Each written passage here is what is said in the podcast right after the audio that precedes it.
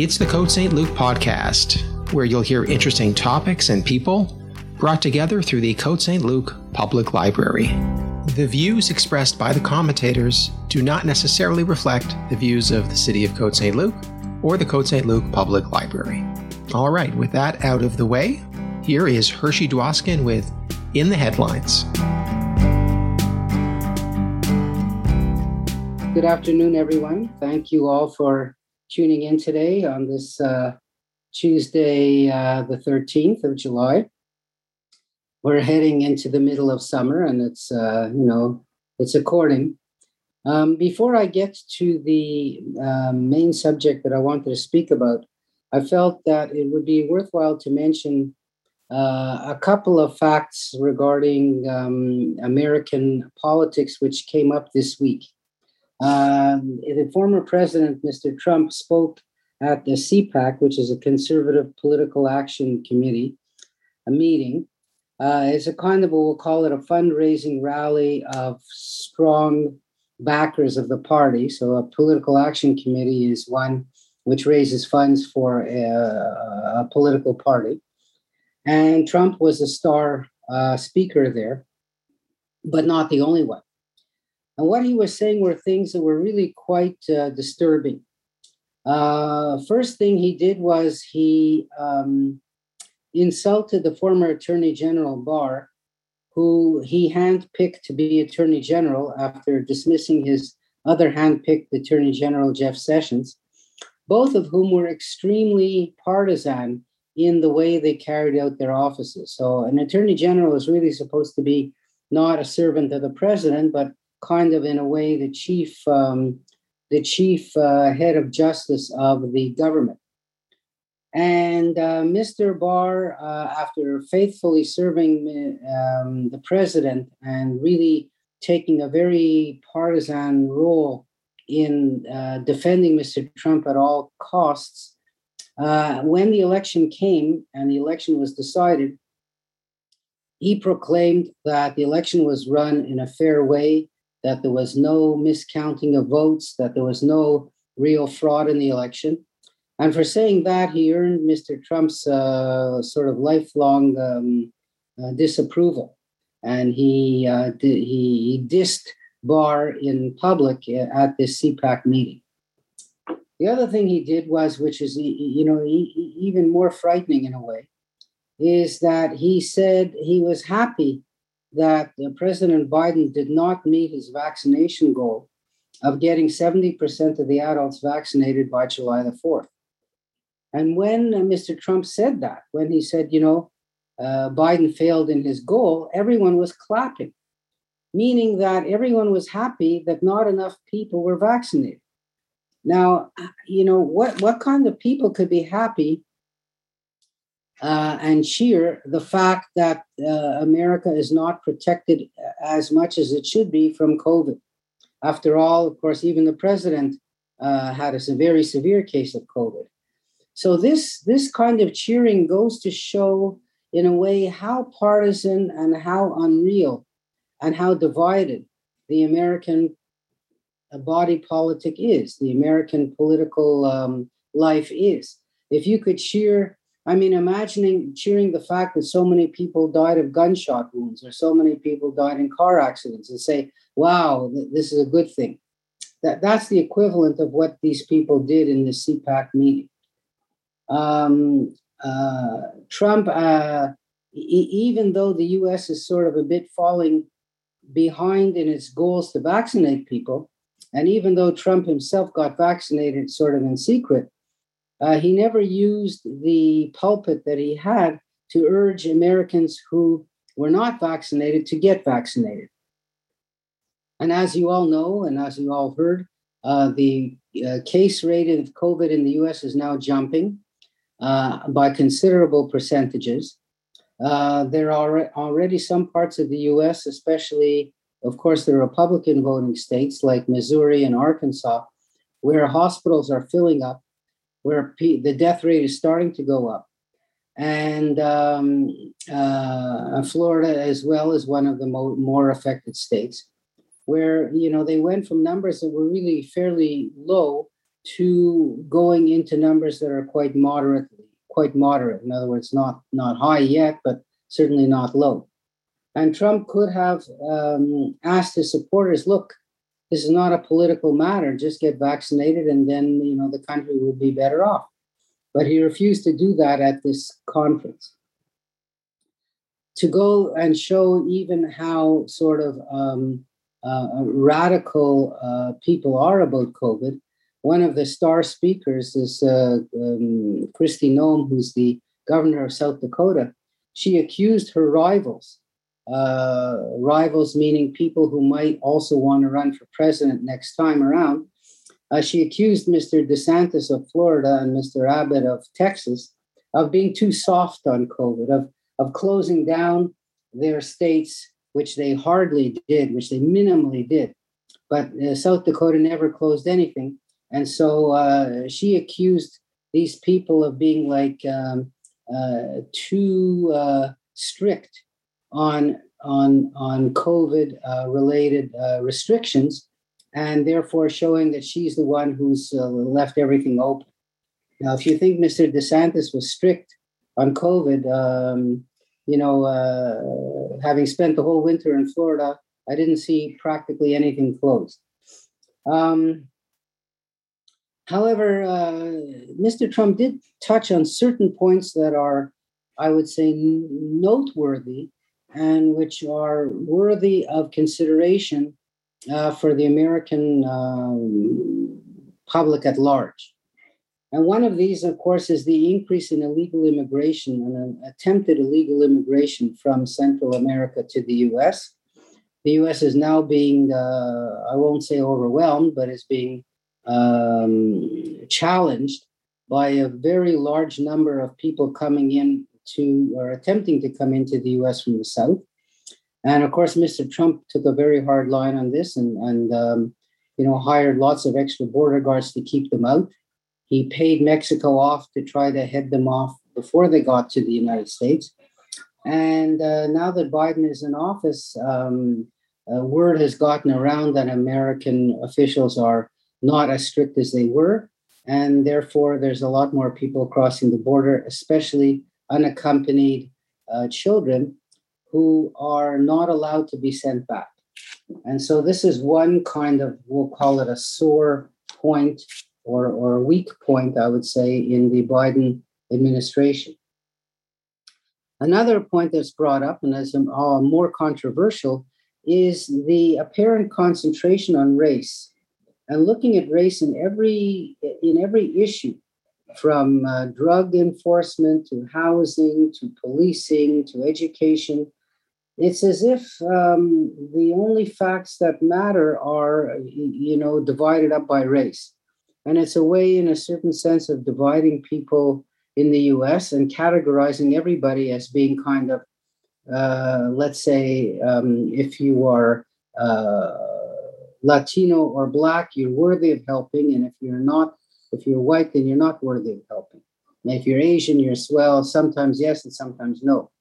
And I, you know, we've noticed that ourselves uh, in just a, a, cursory look at American uh, news coverage on uh, on the basic, um, uh, we'll call the mainstream uh, uh, channels like CNN it seems that in every conversation, race has some way of sort of sneaking its way in when it comes to, you know, highway um, highway routing or mass transit uh, plans or anything else like this. They seem to always point out, well, what effect will this have on racial minorities or, or you know, this type of thing.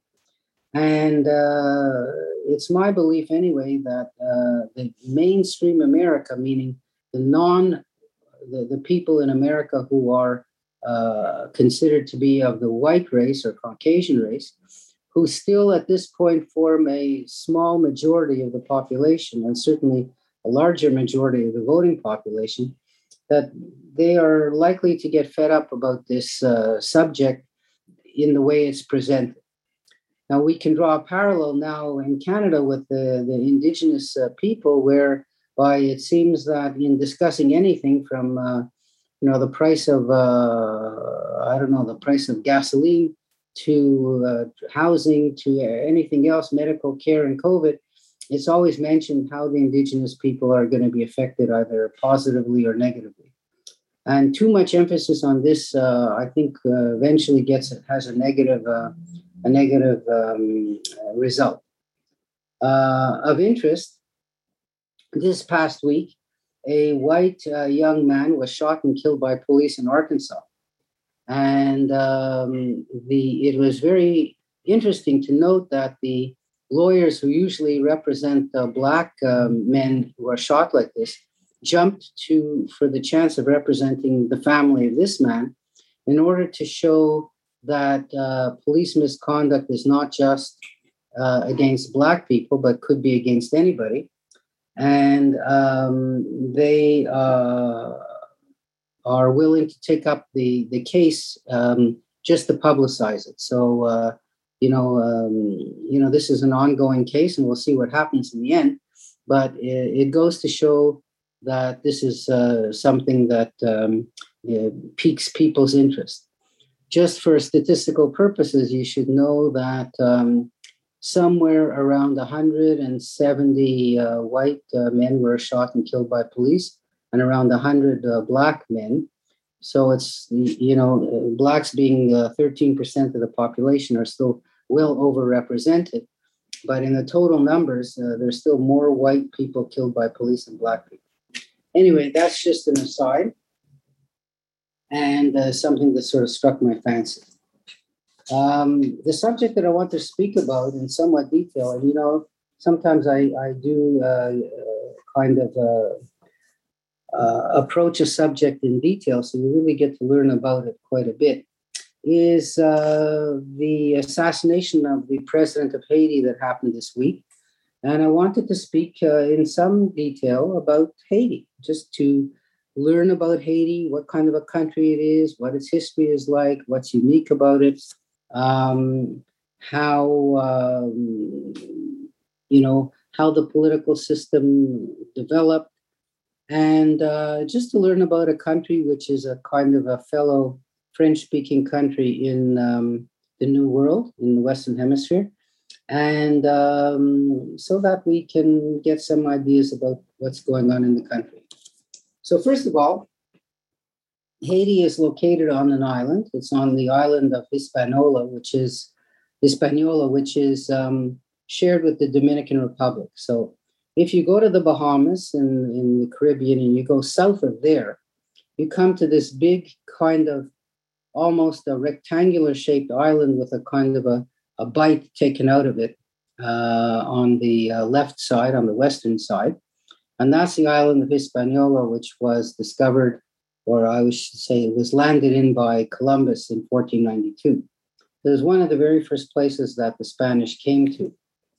Um, Haiti is occupying about three eighths of the surface of the island, the western end of the island, and the Dominican Republic is now occupying the about five eighths of the island, the eastern end of the island.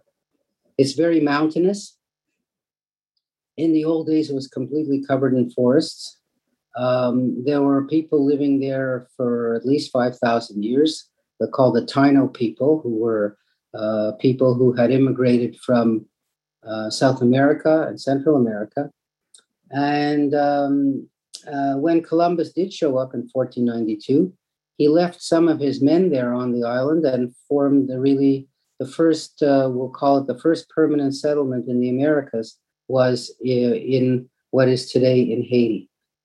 Um, the um, Spanish uh, conquerors uh, gradually uh, went on to bigger and better things uh, in Mexico and Peru and other places where they felt there was more potential there for money because they were kind of looking more for gold than anything else. Gold and silver that was kind of easy, easy money to get, and there's not much of, uh, of those things in uh, on the island. Um, um,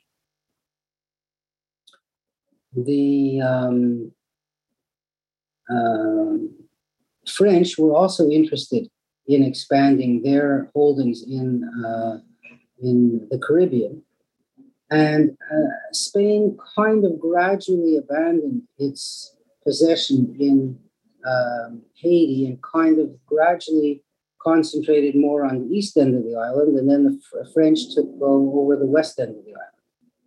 Um, but until 1697, which is quite a long time for 200 years, the whole island was owned by Spain. And the French took it over afterward, after that.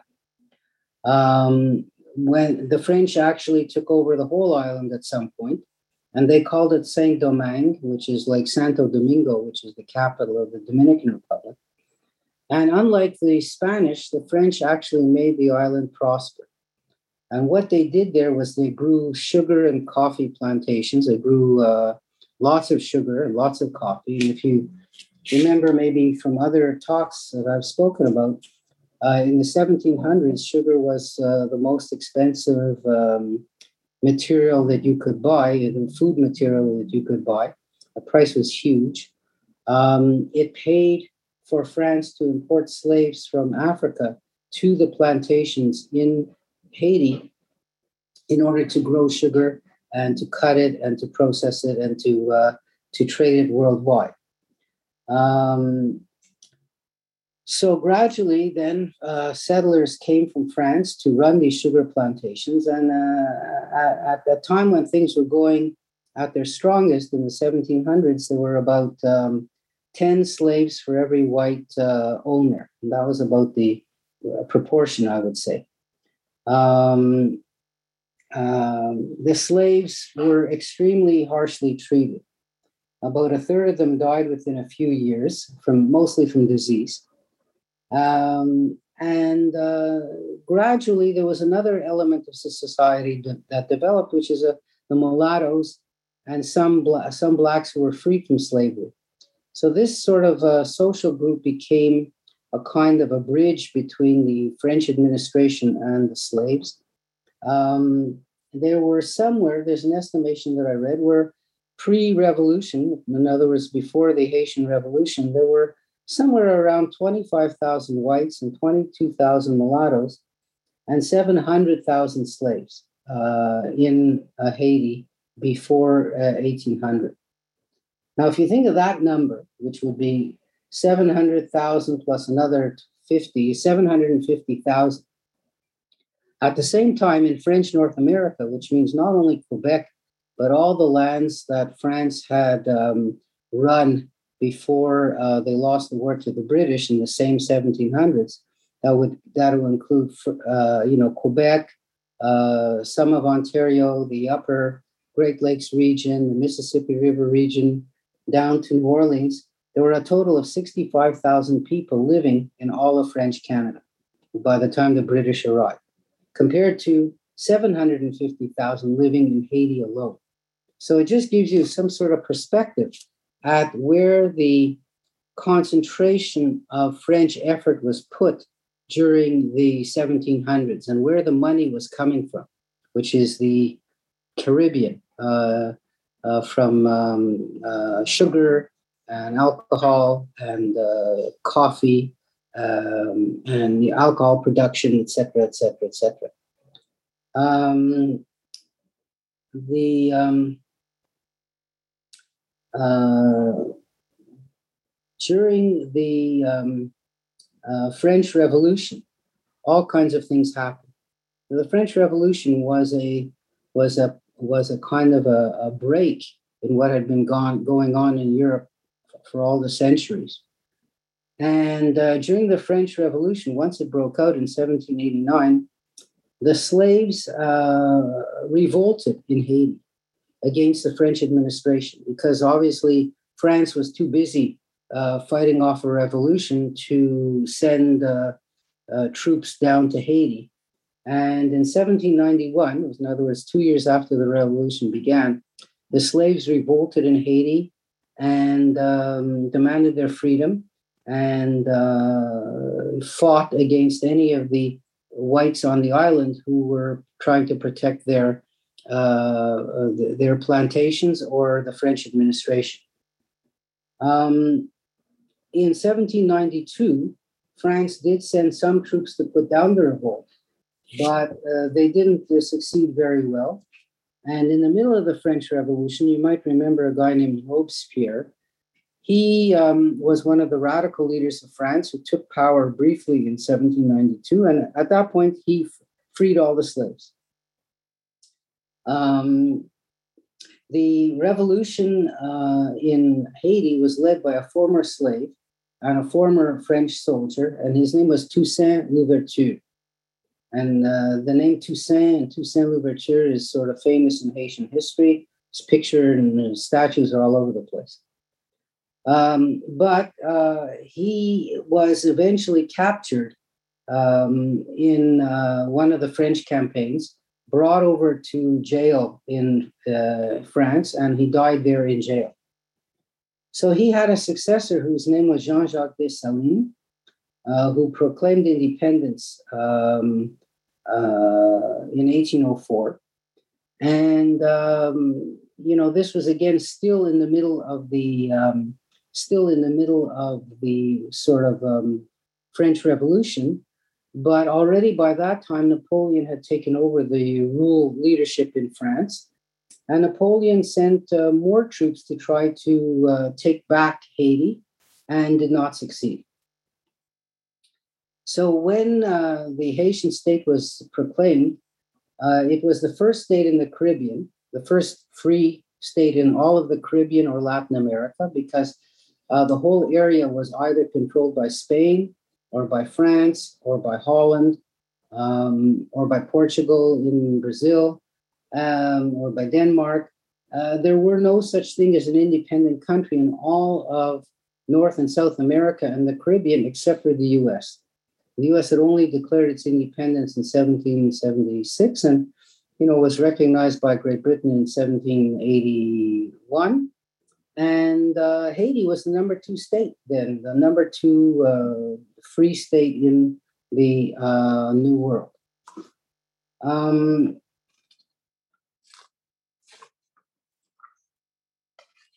when uh, when uh, Napoleon decided to take back Haiti, he sent 20,000 soldiers. Uh, most of them died quickly from yellow fever. He then sent more troops. 50,000, 50,000 French troops died trying to recapture Haiti. Um, uh, so it just gives you an idea of how much France sort of invested in the state, how much, how big France considered the state, Remember, France did not try to recapture um, Quebec from the British. Uh, you know, in the middle of this war that Britain had with France, the Napoleonic Wars, uh, France never sent any kind of troops to the to North America to try to get Quebec back, but they sent fifty thousand soldiers, which is a huge amount, to try to get Haiti back. So it just goes to show, you know, what was important to them. Um, uh, Napoleon actually surrendered in um, 1803, 1804, um, uh, because Dessalines, who was the leader of Haiti, he he never tried to confront the French directly because he couldn't defeat the troops, but he kind of waited them out, used guerrilla tactics, and let the French troops die of disease. Um, obviously, they weren't used to the heat and humidity. And um, Napoleon gave up, withdrew 7,000 troops. And think of this, okay? This is quite interesting that when Napoleon gave up uh, Haiti, um, it, it kind of opened the door for Napoleon to sell Louisiana to the Americans. In other words, the French thought, well, if we can't have an empire in in um, in North America or in the New World, uh, we may as well, of course, you know, they were in the middle of a war and they needed money, um, but they sold uh, Louisiana to the U.S. Uh, for you know uh, millions of dollars, which was not a huge amount in a way. It was a large amount, but not a huge amount. And the Louisiana purchase, to remind you, was not just Louisiana, but was really pretty well the whole Mississippi River, almost up to Minnesota. So all of that area was controlled by France at a certain point, and they sold it to the U.S. under Thomas Jefferson, who was the president at the time. and that was the end of French, um, uh, the you know French uh, presence in North America, except for you know tiny Saint Pierre and Miquelon.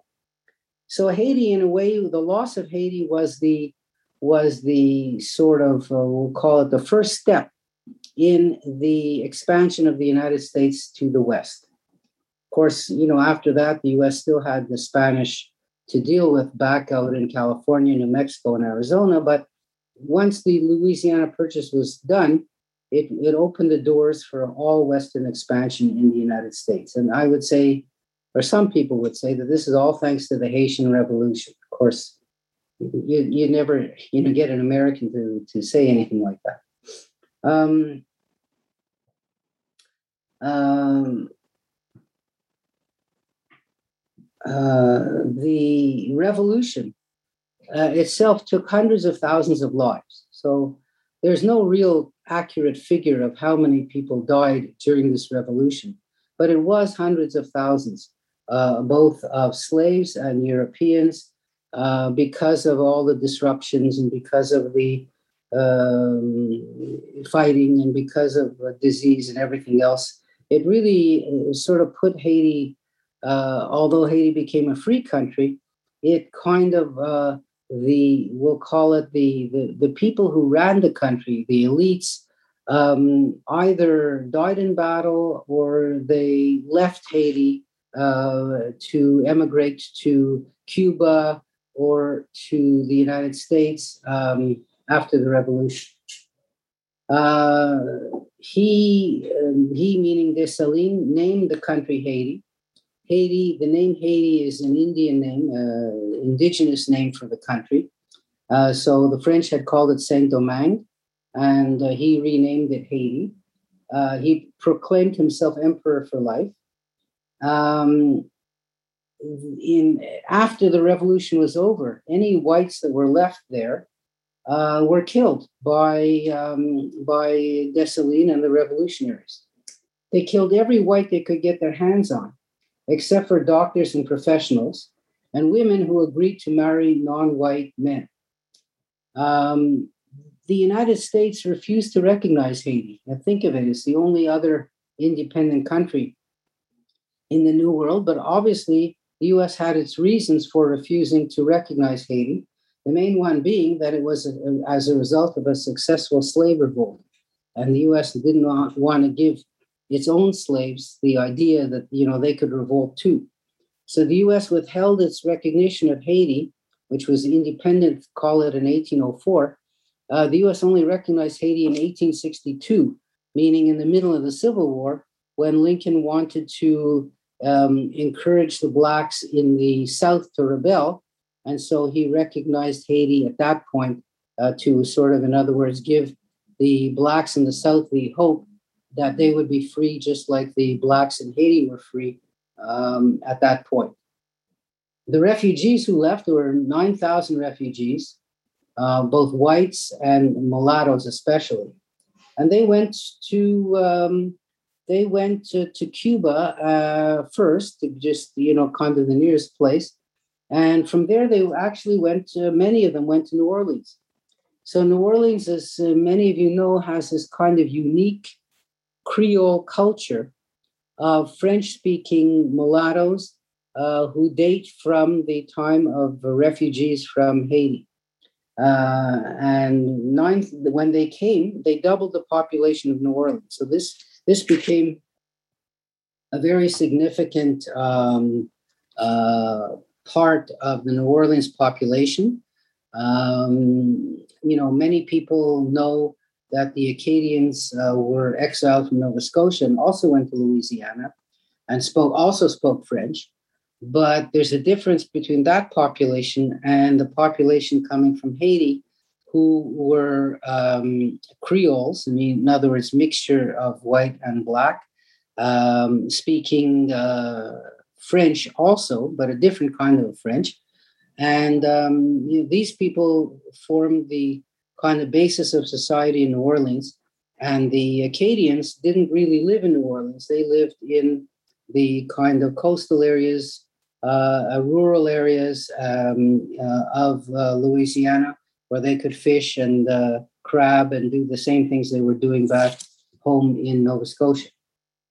Um, Mr. Dessalines himself, uh, unfortunately for him, was assassinated in 1806. So, not long after he became emperor for life, his life kind of went short. Um, and at that point, Haiti was divided into two, two parts by his successors. One of his successors uh, was name was Henri Christophe, and he um, he um, formed a kind of a kingdom in northern Haiti. He was also a mulatto, and in the south, uh, there was a republic that was set up by a man named Pétion, who was the another uh, one of his uh, followers or generals of Dessalines, and um, the uh, eastern part of the island, as I mentioned before, was held on by the French just for a few more years until 1809. In 1821, Haiti was reunited or united again. Um, and at the same year, 1821, the Dominican Republic was founded uh, with its capital at Santiago. So, you know, the 1820s was a period after the uh, Napoleonic Wars when all of Central and South America declared its independence from Spain. And by the time this period was over, uh, Spain only owned Puerto Rico um, uh, and Cuba uh, as far as its possessions in the whole of South America became independent. The whole of Central America became independent, and only uh, the islands of Puerto Rico and Cuba remained in Spanish hands until 1898, when they, uh, you know, there was a war with the United States and uh, they lost those two territories. Um, uh, the uh, history of Haiti from during the 1800s was one of great political instability. Uh, at certain points, they went to war with the Dominican Republic. Um, there was a desire a very important uh, uh, point is that, interestingly enough, in 1825, so shortly after Haiti was reunited, France tried again to send a military uh, garrison to try to retake Haiti. So it just goes to show how serious France was about Haiti and how much they resented the loss of Haiti. And when they sent this military garrison, uh, they the, the Haitians um, were forced to pay a ransom for France to leave uh, the country. And this is a, a, very unknown fact. And, you know, when people look at why Haiti is such a poor country, uh, why things are going so bad, people don't realize that France demanded a ransom of 150 million francs, which is a lot of money um, so that Haiti could remain a free country. And in my research for this uh, talk, I was reading that Haiti continued to pay this ransom out annually and only finished paying it off in 1947. Imagine, you know, 125 years of paying a ransom to France uh, for their freedom explains why there was no money left over in the country to develop it. Um, Another uh, another point was that in order to raise this money, the the president um, tried to uh, make Haiti into a kind of a commodity exporting country, agricultural exports, and he he he kind of um, uh, forbade any Haitians moving from the countryside to the towns. So they were forced or almost locked in to the uh, plantations that they worked on, even though they weren't slaves, they were being paid, but not much. And he limited freedom of movement um, there. Another uh, interesting point is that uh, during these 1820s period, um, African Americans, 6,000 of them, moved to Haiti. Remember that there was a period in the 1820s and 1830s when people were trying to solve the so-called um, black problem in the United States. And uh, one of the thoughts was, well, to export Black Americans uh, out of the country in order to diminish their numbers.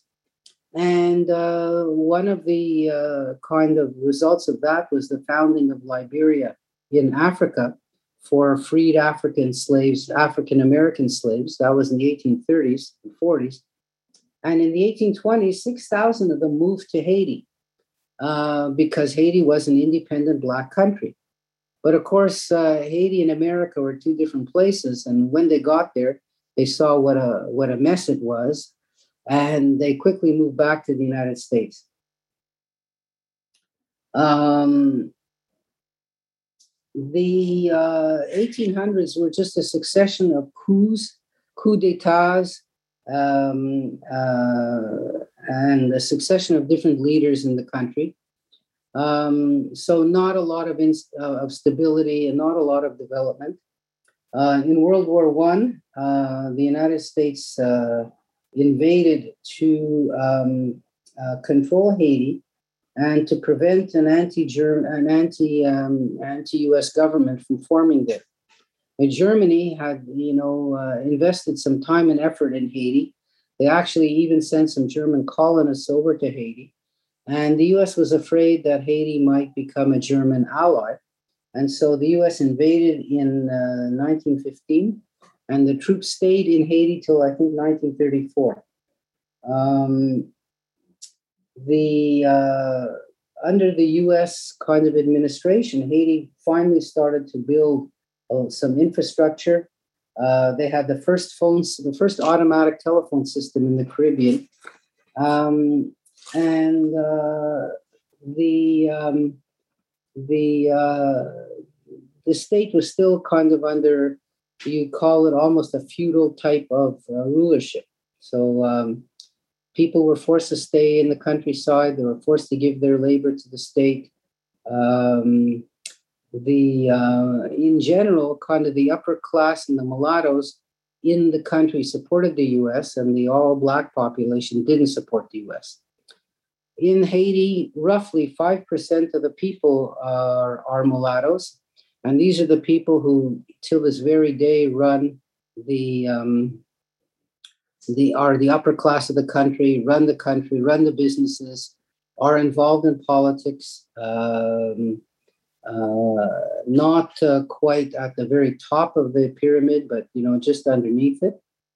Um, the uh, after the Second World War, there was a bit of a tourist boom in Haiti because you remember the 1950s were a kind of a period of huge expansion in the U.S., a huge period of, uh, um, you know, the U.S. was the top dog in the whole world.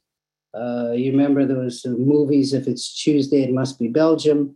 The U.S. had, Americans had so much money compared to everyone else that they went everywhere as tourists, and they some of them came to Haiti.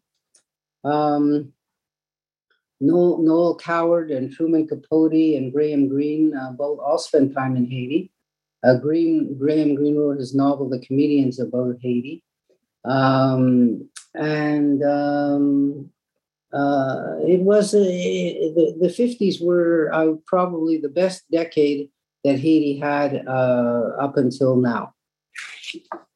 In 1957, Haiti was taken over by Francois Duvalier. He was elected uh, as president, also called Papa Doc he um, became a dictator in the country.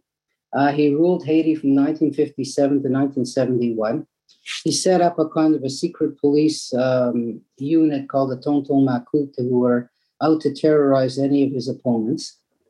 Uh, when he died, he, he uh, one of the things that Duvalier did was he tried to diminish the power of the mulatto elite in Haiti, which he did, because Duvalier himself was uh, all black. Um, he put down a revolt in 1964. Uh, and the US backed him because, uh, you know, they backed all kinds of dictators. If you said you were a friend of the US, if you were anti communist, you got backing.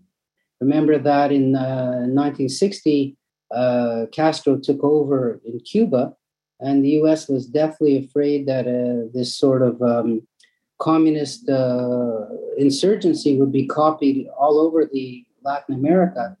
And so any strong man who was uh, was an ally of the uh, of the United States got the U.S. backing. And Duvalier was one of these people. And Duvalier was loyal to the US also. Um, he Duvalier supported the Voodoo religion, which is a kind of a uh, a religion that was brought from Africa by the slaves in Africa and kind of uh, mixed with Catholicism and uh, was is practice was practiced and is still practiced uh, in Haiti. And uh, Duvalier was a uh, supporter of that. In fact, um, what's interesting is that the the black population who came to Haiti, uh, of all the people, almost of, I would say of almost all the people who came, all the Africans who came to the Americas, are the closest ones who still uh, to their own uh, origins back in Africa.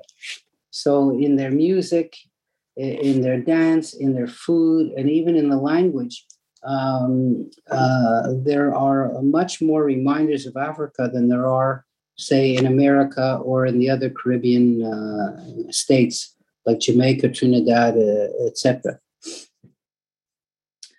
Um, so after Duvalier died, his son Baby Doc took over from 71 to 86. If you might remember, he was a big, uh, big man, and he was married to one of the most prominent mulatto families in Haiti, the Bennett family.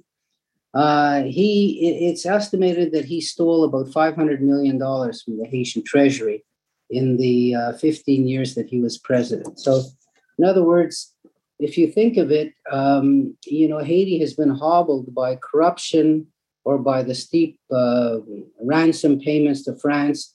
And, um, you know, if one tries to figure out why the country is so poor, which it is, we'll get into the economy afterward, um, you know, mismanagement and corruption are probably the very high, high on the list.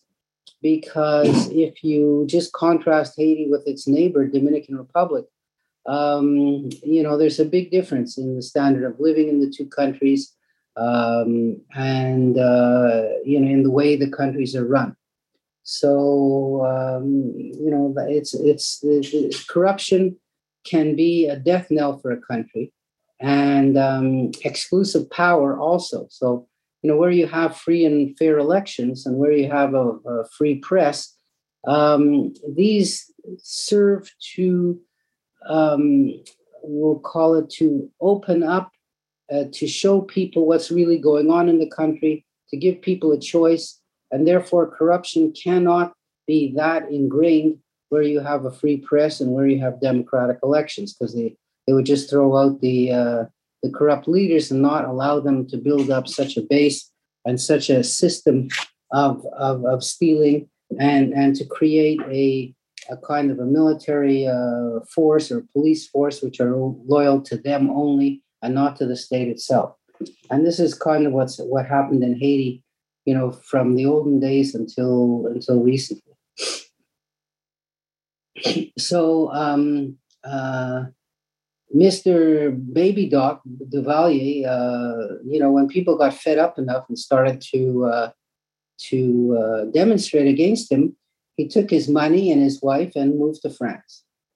Um, a popular leader was elected, uh, Mr. Aristide, uh, who took over finally uh, after 1990.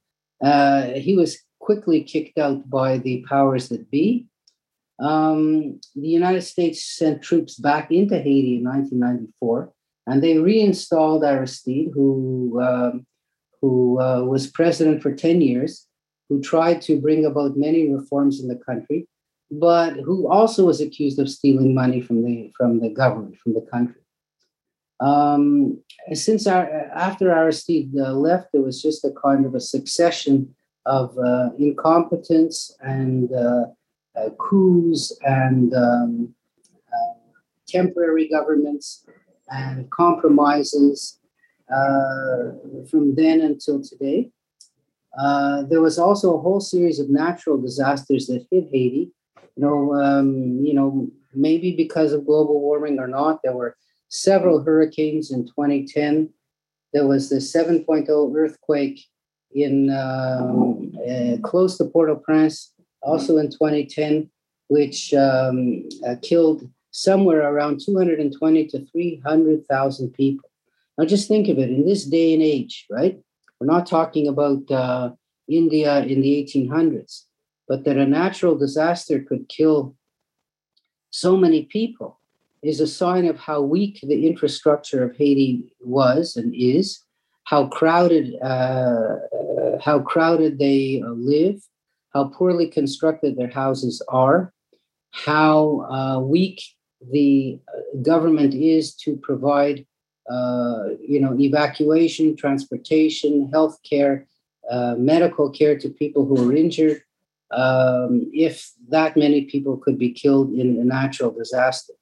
In fact, um, you know, there's signs all around Port-au-Prince, and this this uh, earthquake hit not in central Port-au-Prince, which is the capital city, but pretty darn close to it. And there's still piles of cement rubble all over the place in suburban uh, Port-au-Prince uh, as a result of this earthquake that hasn't been cleaned up or hasn't been put away. Um, it, it was the earthquake caused the homelessness of one and a half million people so which is which was more than 10% of the whole population of the country uh, were rendered homeless by the earthquake. All kinds of aid was sent, as you know. Uh, Canada sent aid, the US sent aid. Um, the United States allowed people to come to the US as, as kind of uh, climate refugees. And, uh, you know, Trump tried to end off that program. And um, uh, some Haitians living in the U.S. are still given temporary status because of the um, because of the earthquake. The United Nations sent in uh, a whole squad of people to try to help out, and believe it or not, these people who came in from the UN started a cholera epidemic in in Haiti, which killed ten thousand people. If I'm not mistaken, the, the the soldiers that came in were from Nepal. They brought cholera with them. And, you know, it was just one disaster on top of another disaster. In 2017, this Jovenel Moise, the guy who was assassinated, became president. Uh, there were uh, constant riots and um, uh, demonstrations against him because of fuel prices. He led a kind of an authoritarian type government. He didn't uh, he didn't, um, you know, have elections at the time they were supposed to be held. Um, he was assassinated uh, a week ago. His wife was severely wounded. She was fly, flew to Fort Lauderdale. And um, because of unclear succession, nobody really knows now. The, the prime minister uh, became the head of state. Uh, you know, the head of state is the president so the current prime minister um, uh, claimed to be the head of state, except that this prime minister was um, replaced by another man uh, two days before the assassination. And um, so nobody, both, both of these people claim they are the temporary head of the country. Um, under the Constitution, the Chief Justice is the becomes the head of the country, but that Chief Justice died of COVID um, a couple of months before. So there really is a power vacuum in the country. Um, the, uh, United States was uh, asked to send troops into Haiti to bring order to the country, but uh, you know President Biden is not uh, anxious to get the U.S. involved in sort of no-win situations. That's why he pulled the troops out of Afghanistan. And I don't think he's interested in, in ending up in Haiti um, bogged down by the same kind of inefficiencies and corruption that uh, the country has had uh, all its life. Um, there, there have been 32 coups or illegal changes of government in Haiti since its foundation. It just tells you how unstable the whole political system is. Um, it's also a country uh, besides corruption, the drug trade is uh, is uh, we'll call it strong there because of corruption, allowing drug dealers and drug importers and drug shippers to have a base there in the country. The country is full of unemployment and poverty. The police are corrupt. The prisons are overfilled, and it's really a, a kind of a failed state. Um, if if there ever was an example of a failed state, Haiti is one of them. Is is one. The country has now somewhere around 11 and a half million people. And um, I think uh, I'm trying to see here what percentage. Let's see here. Somewhere I have written down what percentage live on two dollars a day. It's somewhere. It's somewhere pretty high. Uh, less three quarters of the population are living on less than two dollars a day.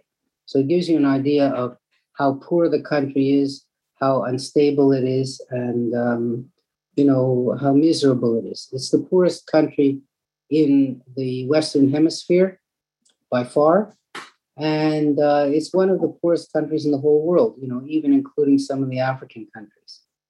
Um, the country has been deforested because people have been cutting wood down for fuel and for charcoal um, you know, sometimes you could see on a, on a, a, a Google map or on a drone uh, the clear line of the border between Haiti and Dominican Republic. It's green on the Dominican side and sort of brown on the Haitian side. You know, it reminds me of pictures that they used to show between Israel and the West Bank of kind of green on one side and brown on the other side. So deforestation has has happened in Haiti, and obviously, if there's a lot of storms, then all of this uh, um, uh, rain shoots down the rivers and uh, floods out the people because there's no forest to hold the hold the water back in in the land. Um, the overpopulation leads to overuse of the land, over farming of it. Um, people have sheep and goats who, which eat up all the vegetation.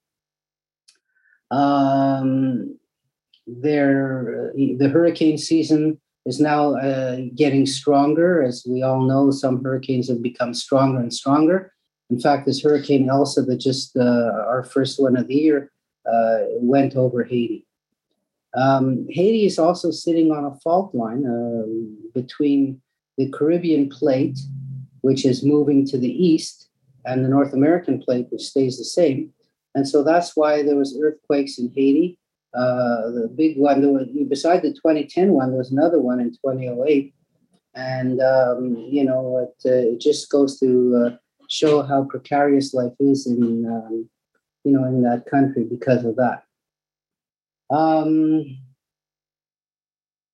so, uh, in the economy, uh, sort of the, the Human Development Index, in other words, how well are people off in the country, Haiti ranks 145th out of 182 countries. Uh, corruption, instability, poor infrastructure, no health care, no education. You know, people live in slums. Uh, it's a tough life. And needless to say, people want to leave the country. And, and, and, and uh, you know, over a million uh, Haitians have left to look for greener pastures. Uh, the biggest countries that they've gone to are uh, the US, um, the Dominican Republic. There's almost a million Haitians living in the Dominican Republic, uh, some of whom have received kind of permanent status and some of whom not.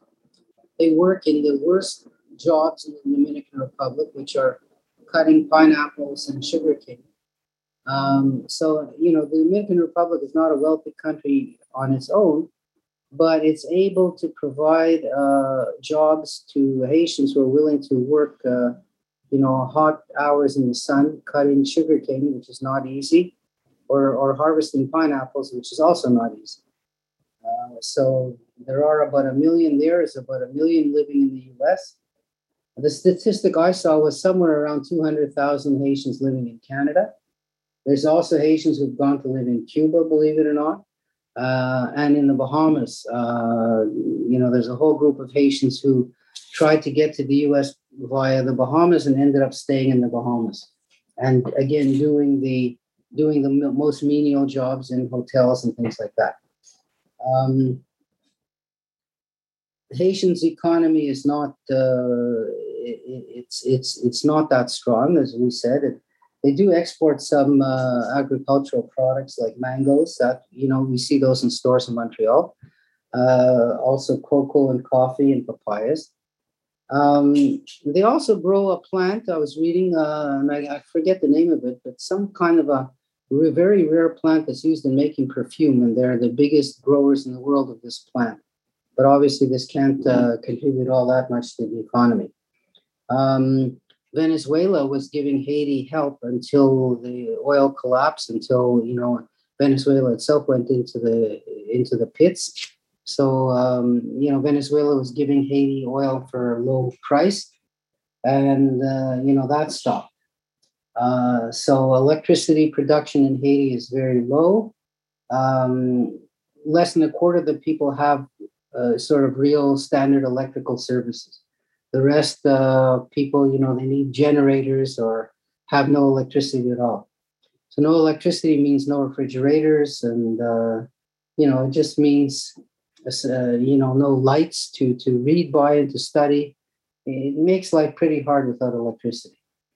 Uh, some people are so poor that they rent out their children to be uh, sort of maids or servants of richer Haitians. Um, and these people are supposed to provide the children with uh, education and, and housing, etc. But you know, some of them end up being treated worse than the pets that these people have.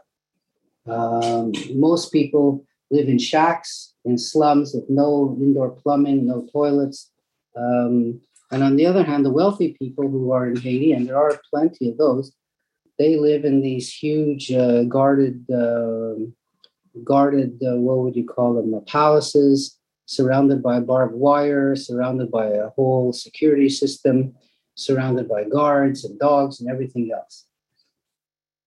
But, you know, the president who was living in one of these houses somehow got assassinated. And uh, where was his security? What one wonders.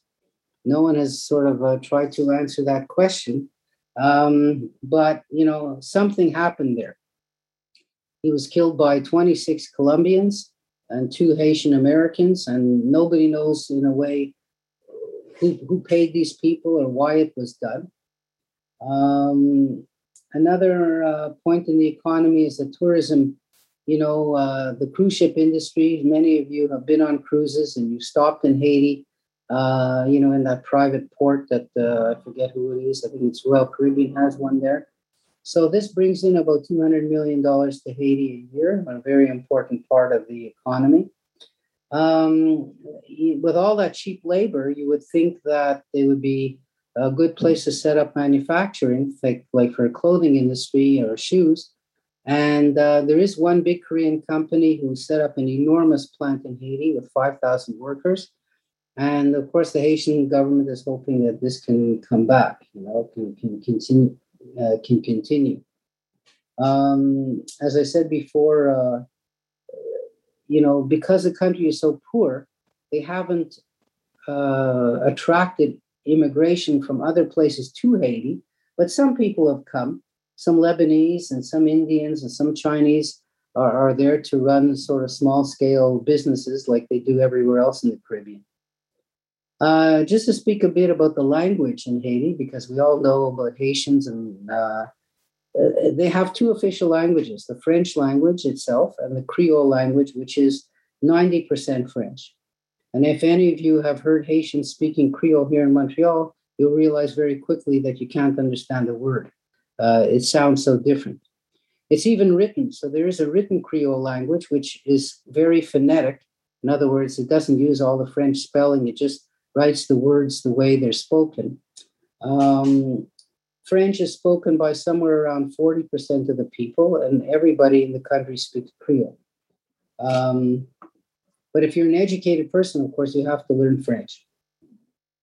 English and Spanish, you know, are also important uh, to learn, but uh, French is the sort of uh, business language and the government language, etc. Um, Creole itself, that language is mostly French, but also has additions from uh, Indian languages, uh, from Spanish a bit, uh, and it has a sort of an African way of, of, of, of speaking or an African syntax. So, you know, elements of African are still there in the Haitian uh, languages.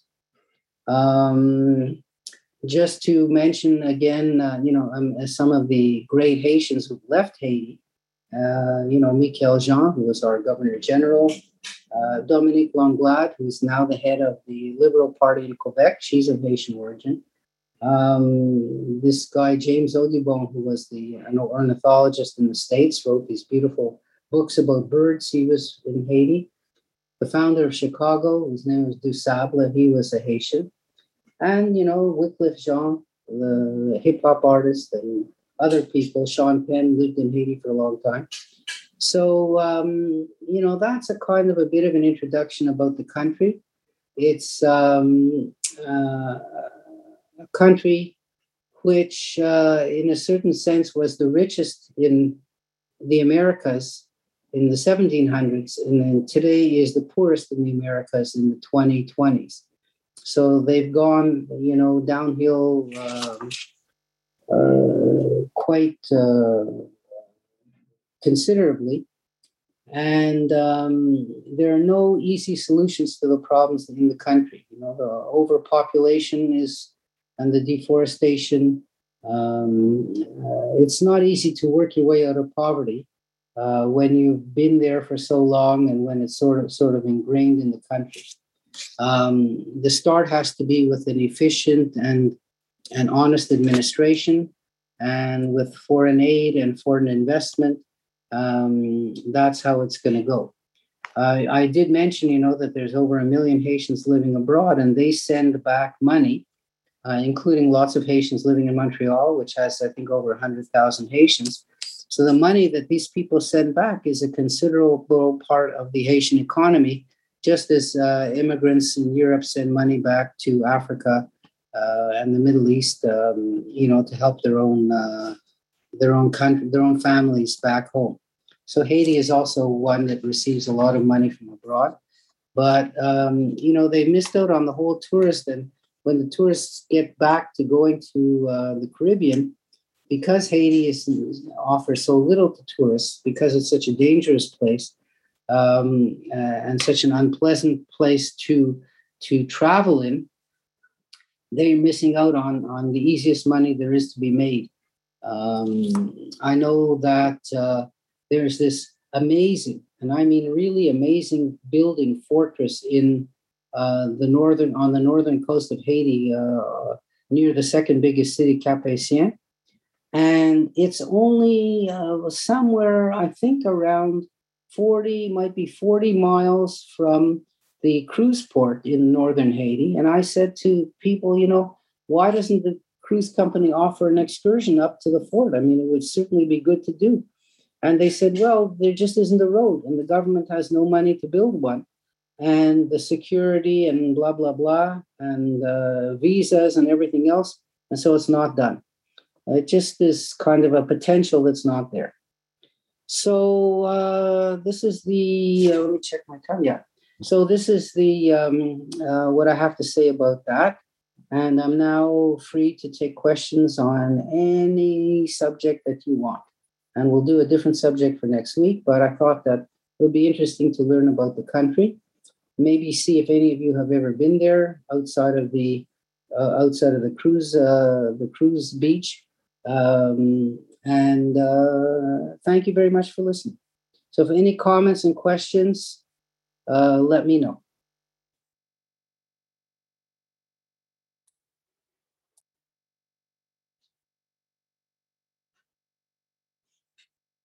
by the way uh, miami for those of you who are you know, who spend time in Florida, if you go to Miami City, there is a district there called Little Haiti. Uh, it's somewhere around, uh, we'll call it uh, the 60s and 70s um, and west of Biscayne Boulevard. And they have a whole little sort of Haitian community center there and a Haitian art center and the Haitian restaurants. And if you want to get a touch of what Haiti feels like, when you're in the winter, just go down there and, and uh, walk around a bit.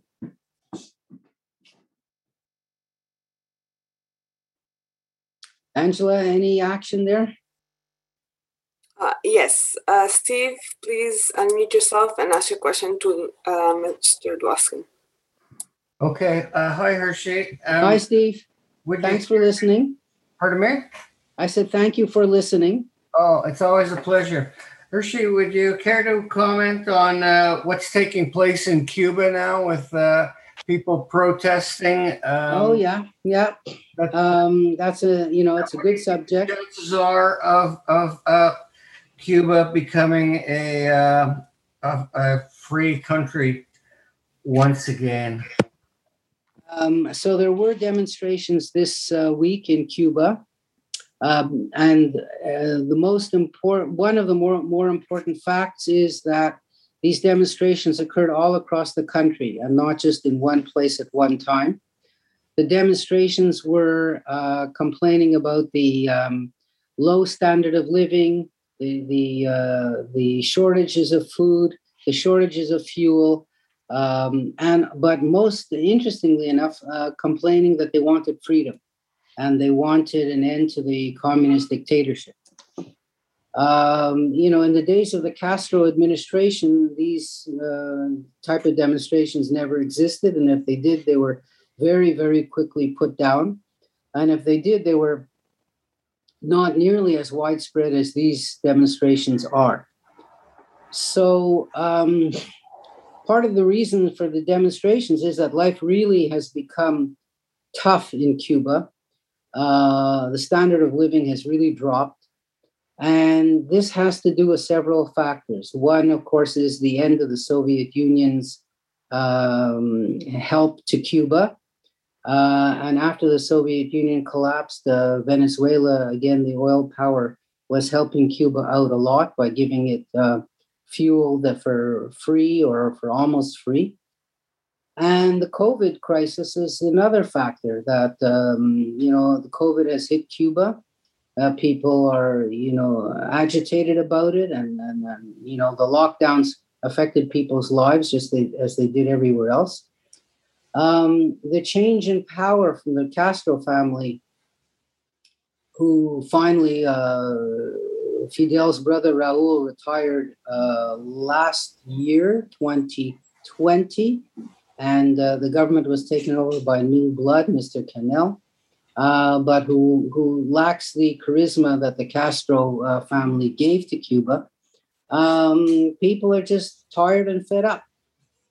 The, the, what's new in this whole thing is the internet. So the internet allowed people to communicate through Facebook and other apps to sort of get themselves on the same wavelength, to organize a time and a place. And the Cuban government wasn't fast enough to close down the internet, which allowed people to organize. And so that's what happened. Now, uh, I visited Cuba uh, about four years ago, I'd say, spent a week in Havana. And the thing, all the thing that the young people were looking for the most was free internet. And they would gather in what you know what we would call hotspots in other words a place where the signal was good. They'd all have their cell phones out. They'd all be kind of reaching their cell phones here and there to grab a signal. And you would see hundreds and i mean hundreds of young people sort of in the parks or on the edge of the streets or just and when i went and asked them well what are you doing here? they said oh we're here to get the signal. So um, you know they're very uh, tech savvy like all the younger people are these days. And uh, things just came to a head and uh, you know the you know the uh, demonstrations took place. Now there were lots of arrests. There were uh, lots of plainclothes um, government officials who look like regular citizens but who who are really sort of secret police who grabbed some of these people and arrested them and, um, you know, the fact that the government had to act in that way uh, to actually take action against them uh, is a sign of weakness in the government. And that, um, of course, the families who were affected by these arrests uh, are just further uh, sort of, um, uh, you know, put farther away from the regime. The fact that these arrests are publicized uh, means that the whole country knows that something something is wrong. The president of the country, Mr. Canel, blamed everything on the Americans, which of course is what he would do. And I forgot to mention that America did have a hand in making the uh, living conditions worse in Cuba. Uh, this was Mr. Trump who um, made the embargo on Cuba even stronger, uh, who forbade uh, cruise ships landing in America to visit Cuba, as they did have a cruise and still do have a cruise uh, industry uh, of European ships. And um, um, uh, also regulated the amount of visiting that could be done by Americans going to Cuba. So when I went to Cuba, when I was there, they had a regular flight, a JetBlue flight from uh, Fort Lauderdale. Uh, it took about 40 minutes to land in Havana, but uh, these type of flights, I think, were cut off, and so uh, America had its place in making life in Cuba harder, but um, you know, is not the decisive factor in the in the discontent and the, the problems that the country faces. Um, there was also a poor sugar harvest this past year because of climate, and uh, sugar is still um, one of the main exports that Cuba has. And so, when putting everything together, it really um, it really caused a drop in living standard of the population. Uh, you also may re- may know uh, that in Cuba, they tried to invent this sort of fake system of two currencies. In other words, one currency equal to the US dollar and a local currency for the locals to use. The idea was that tourists would come and spend US dollars and they would be able to buy things in shops that catered to them. And regular Cubans wouldn't go into those shops because they didn't have US dollars. But of course, needless to say, in any kind of economy, the money goes to where the money is. And so the tourist shops were full of goods, and the local shops had no goods. Um, even though the prices were very low in the local shops, there just wasn't, I think, anything on the shelves to sell. Uh, you know, and I saw that myself with my own two eyes. Um, the government sort of provides a, a free monthly um, allocation or ration of basic needs, you know, like rice and sugar and bread and things like that. But the amounts that they give are really not enough to supply a family for a whole month.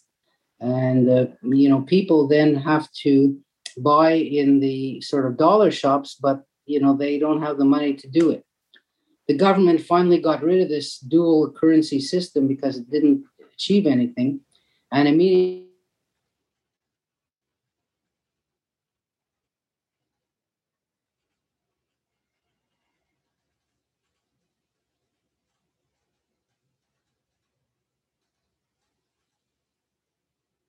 50 60 80 100 dollars a month a month.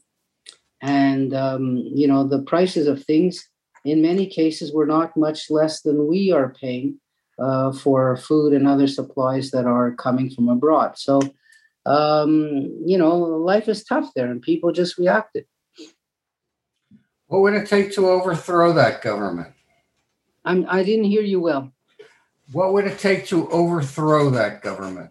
Oh, what would it take to overthrow the government? Well, you know, easier said than done.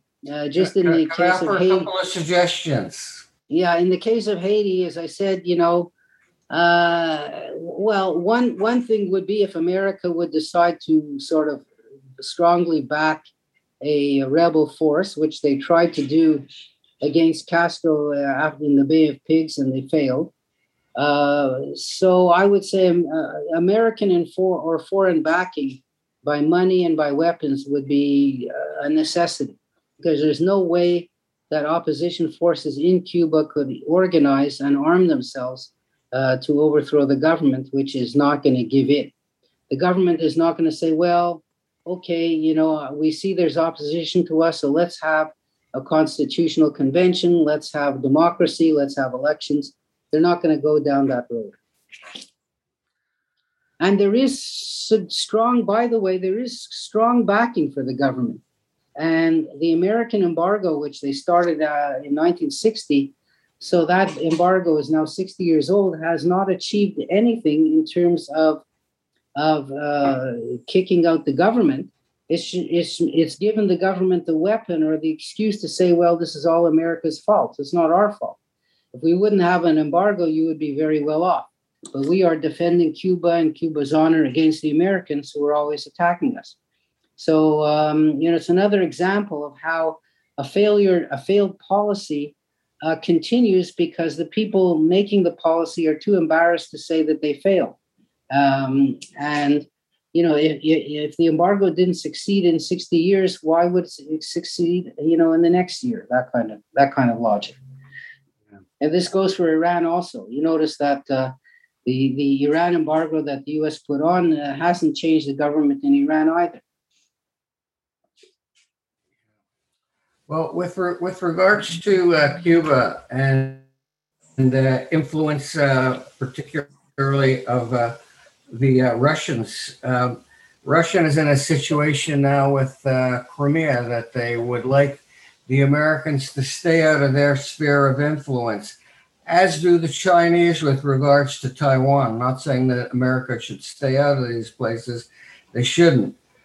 But given that Cuba is 90 miles off of the coast of Florida, America would have the uh, would have the same argument to uh, to to China to Iran and to Russia that this is America's sphere of influence. And uh, I think that it would be right. uh, time to really do something serious to get rid of that, to get rid of that regime. And I think that there are enough but, expats in Florida who probably have enough money or could raise enough money that they could put together an army.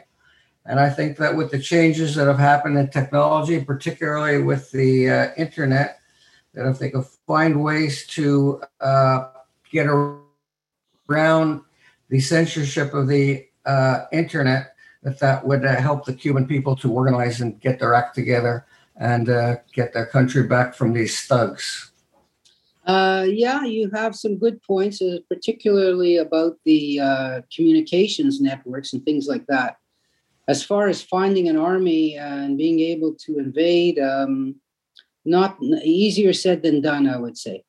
I also should mention uh, that one of the factors that led to the uh, sort of um, downturn in the Cuban economy was the collapse of the Soviet Union in 1991. So the Soviets were giving the Cubans lots and lots of money. They were doing it by buying sugar at high, highly inflated prices and sending oil to Cuba at very low prices. Yeah. Uh, when the Soviet Union collapsed, all all all Russian aid to Cuba stopped. They just didn't have the money to keep pouring into the country, and they're and they're not doing it now.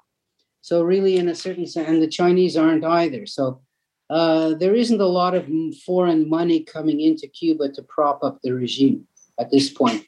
And and the proof of that is is that um, the people are, are are not well off. If they you know if they if there was that much money coming in, there would be it would be um, you know at least spread around a bit. So uh, you know it, it's actually we're in a maybe in a situation of flux that remains to be seen where this will all end. If if if the if a momentum can be built to um, to rebel against the regime, and enough, if enough people get behind it, um, the regime will collapse by itself. In other words, uh, there'll be enough disloyal police people and army people to change sides and, and, and toss out the government. That's the most likely way that this would happen. The moment that you have foreign invaders coming in, then the government can unite the country against these foreign invaders. So, you know, that's kind of where things are right now. I, if I were the Cuban administration, I definitely would be uh, worried because these demonstrations were so genuine and so wide felt and so local. In other words, this wasn't uh, American who bought who bought, let's say, um, you know, opposition leaders or who paid stooges to go out on the streets. This all came from the people itself and from regular regular kind of people. Okay, thanks very much, Hershey. You're welcome, Steve. Thank you for thank you for listening. Thank you for asking. I really I, I appreciate it a lot. My pleasure. Bye bye. Anyone else uh, out there, Angela? Uh, no, I don't see anybody else.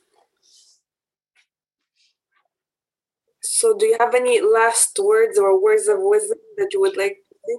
Um. Well, uh, let's say that um, you know sometimes I do give a sort of a uh, we'll call it a, a, a an up to date COVID um, statement, and I'll do it next week. But um, uh, you know we're in the sort of stage where the government has to really decide whether to completely open up or not, uh, when the borders will open up or not uh, when life will get back to normal, uh, in person learning, etc., at universities. And um, these decisions have to be thought about now for September. And, um, you know, we'll see where all of this ends up. But, you know, Canada, as opposed to the US, is really on a good track.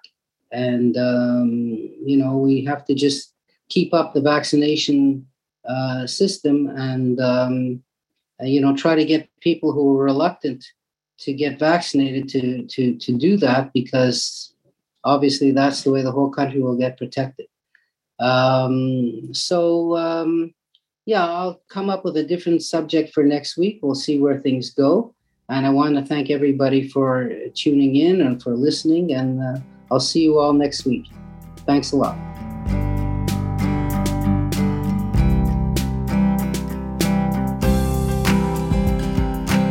You for listening to the Côte St. Luc podcast today. We launched the podcast and telephone broadcasting service in March 2020.